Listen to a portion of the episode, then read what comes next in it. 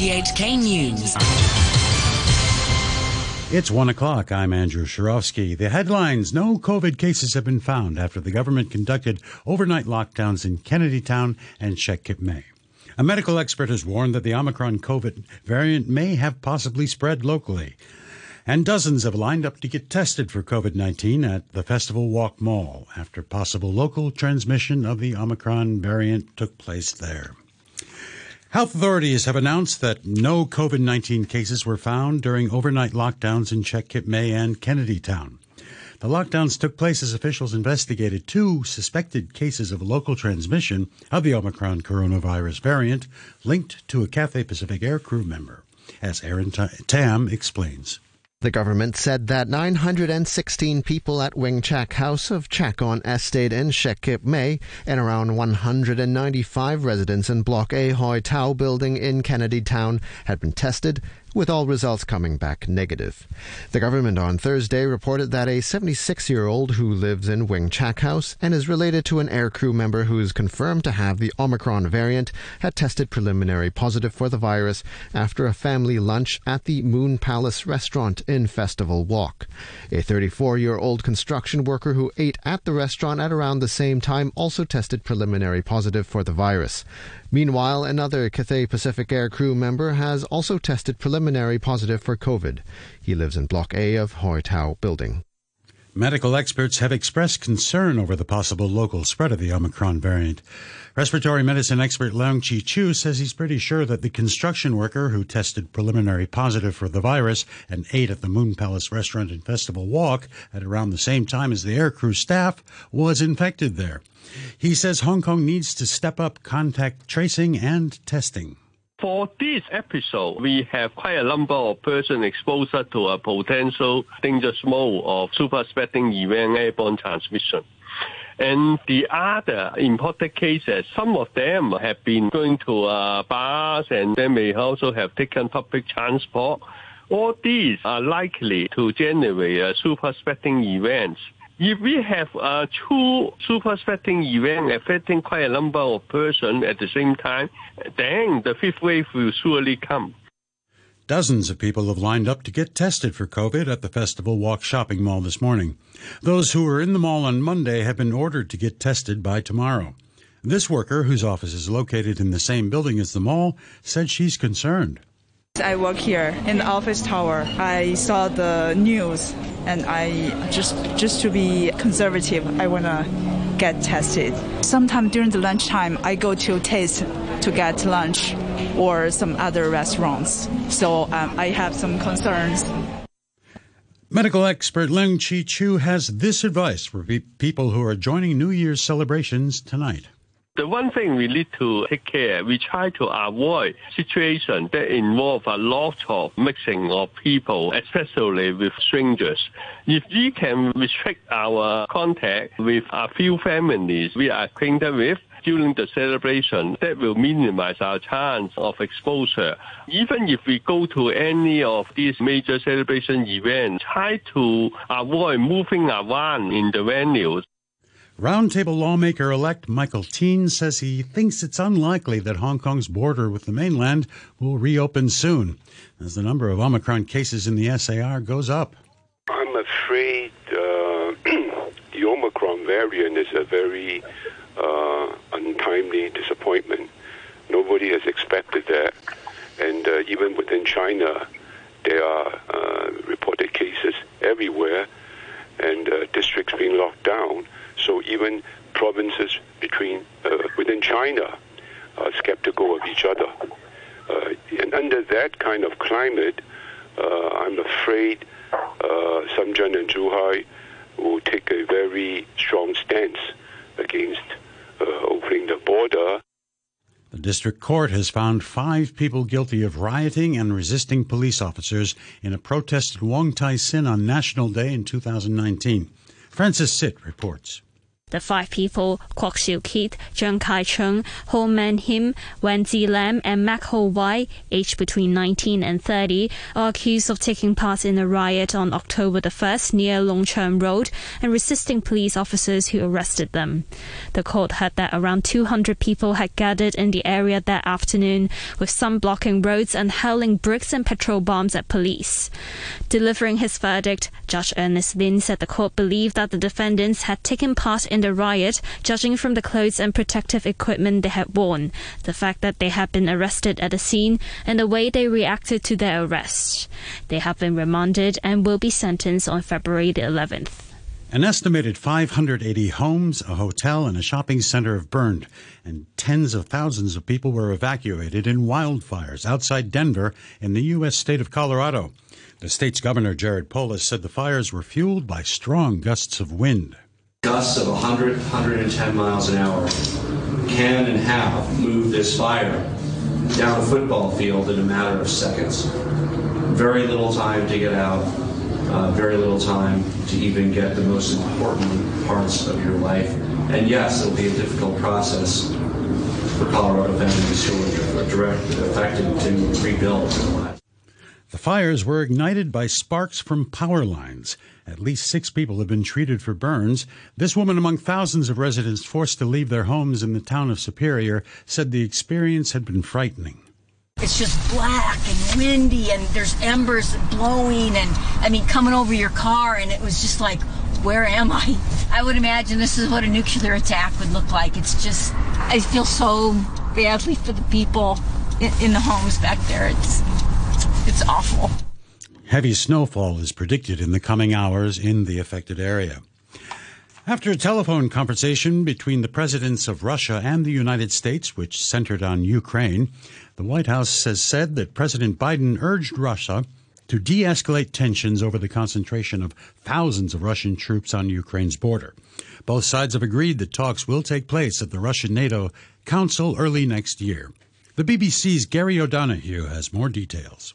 Joe Biden, we're told, laid out these two paths, one of diplomacy and discussion that Russia could follow. And he said if they didn't do that, there would be a separate path of deterrence and sanctions and serious consequences. And America's already said that it would impose fresh new sanctions on Russia if it didn't de escalate. It would give more military aid to Ukraine and indeed reinforce its sort of NATO posture in those countries around that area, around Ukraine and on Russia's borders. So there's an awful lot at stake. The Kremlin has issued a statement too. It's talked about the discussion being constructive, but it said if those sorts of sanctions America's talking about were imposed, it would lead to a complete breakdown in the relationship. One of the few remaining leopards in the Kurdistan region of northern Iraq has been rescued after being caught in a wolf trap. The animal was sedated by environmental officials, but then escaped with the trap still around its legs. It took a day to locate and recapture the leopard, which has now been taken to a zoo in the city of Duhok to receive medical treatment. South Africa, where the Omicron variant was first identified last month, says all indicators suggest it has passed the peak of the fourth wave of COVID infections. The authorities are immediately lifting a number, a number of restrictions. The BBC's Seema Kotecha has the details. This evening, the government said the latest figures showed a 30% decrease in new COVID cases over the past week, as well as a fall in hospital admissions in all provinces except one. It said given the trajectory of the pandemic, along with the rate of vaccinations and available beds in hospitals, it had decided to lift a nationwide midnight to 4am curfew and allow shops with the correct licences to sell alcohol after 11pm. The government says wearing masks in public places is still compulsory and indoor gatherings must not exceed a thousand people. Mourners have been streaming through the Anglican Cathedral in Cape Town to pay their last respects to Archbishop Desmond Tutu. The anti apartheid campaigner is lying in a modest wooden coffin in line with his wishes for a simple funeral. He will be cremated on New Year's Day. The Archbishop of Cape Town, Thabo Makgoba, said mourners would celebrate the long life of Desmond Tutu. This is a, a sad moment, but as Christian, it's also a moment of grace where we're saying, Thank you, Lord, for a life well lived. And uh, in terms of our biblical age of three scores ten, the Archbishop has surpassed uh, those years. Health workers in Sudan say at least four people have been killed by the security forces during protests against October's coup. A pro opposition doctors group said they were shot dead in Khartoum's twin city of Omdurman. The demonstrators defied a lockdown to march on the presidential palace, calling on the military to stay out of politics. The BBC's Emmanuel Igunza reports. Pro democracy activists defied heavy security around the capital Khartoum and staged multiple rallies across the country calling for a return to full civilian rule. Sudan's Central Doctors Committee said the people had been fatally shot in the city of Omdurman. Many more injured during the demonstrations. At least two bridges along the River Nile were blocked by huge shipping containers, preventing protesters from marching to the capital. The protests began after the military coup against the Prime Minister Abdallah Hamdok. Despite his reinstatement by the military last month, demonstrations have continued. In currencies, the US dollar is trading at 115.06 to the yen. The euro is standing at 1 US dollar and 13 cents, and the pound is worth 10 Hong Kong dollars and 52 cents. The Hang Seng Index ended the day at 23,397. That's 285 points up on the previous close. Turnover stands at $57 billion. In sports, in football's English Premier League, where Manchester United have beaten Burnley 3 1 at Old Trafford to go sixth in the table. All four goals were scored in the first half, with Scott McTominay, Cristiano Ronaldo, and Ben Mee own goal putting, oh, sorry, Ben Mee's own goal putting United 3 0 up before Aaron Lennon pulled one back for the visitors. The results take United above Spurs and level with fifth placed West Ham. Burnley remain in the bottom three. Meanwhile, Norwich have confirmed that their game against Leicester on Saturday has been postponed due to COVID 19. Chelsea have announced an annual loss of almost 200 million US dollars despite their Champions League triumph. The BBC's Jordan Elgott reports. European champions Chelsea have announced losses of $196.7 million after tax for the year to the 30th of June 2021. Their turnover went up by $40 million thanks to an increase in broadcasting revenue, but the clubs say playing games with no crowds because of COVID 19 and a reduction in profits on player sales were the main reasons for the loss. The former Arsenal and England striker Ian Wright says the Africa Cup of Nations deserves more respect from the European media. Wright praised the Ajax and Ivory Coast striker Sebastian Haller, who told the Dutch press that the, that the suggestion a player would want to miss the tournament to play for their club shows disrespect for Africa. I've got to say, shout out to the countries that have qualified, the players like Sebastian Haller, who are taking a stand against the media backlash. The media, plus Patrick Vieira. Patrick Vieira coming out and speaking about this. And this is, again, why it's important that you do have a black manager who can let people understand where his roots are and how important this tournament is for, for African people. The shaming has gone on for too long. I just want to wish Cameroon all the success with hosting this tournament. And like I say to the players, all the very, very best to you and the fans. India's cricketers sealed victory over South Africa just after lunch on day five of the first test at Centurion. Needing 305 to win, South Africa were bowled out for 191 with the final three wickets falling in 12 deliveries. India went on to win by 113 runs. Cricket journalist Karunya Keshav says it's been a great day and a great year for India, especially away from home. It was very impressive. I think India's bowlers were outstanding. Um, but on the whole, it was just the sense of assurance that you could see throughout. India were almost always in control of the match.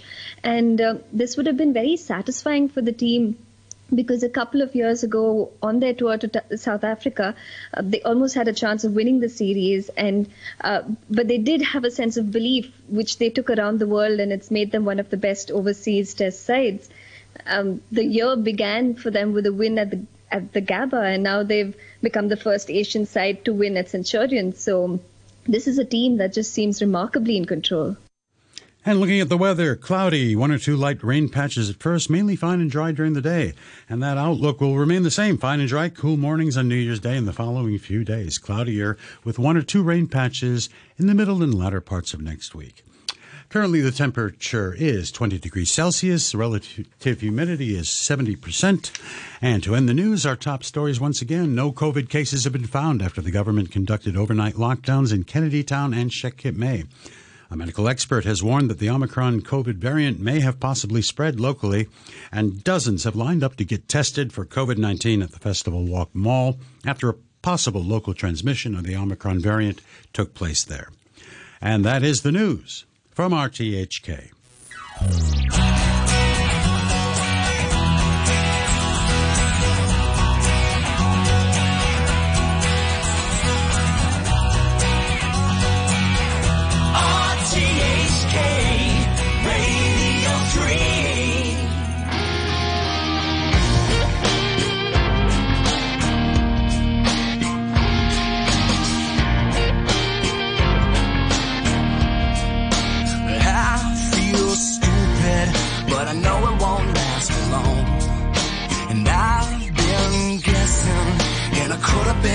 wrong, wrong.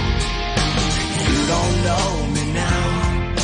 I kinda thought that you should that whole season got you down? Well, I feel stupid, but it's something that comes and goes. And I've been changing. I think it's funny how no one knows.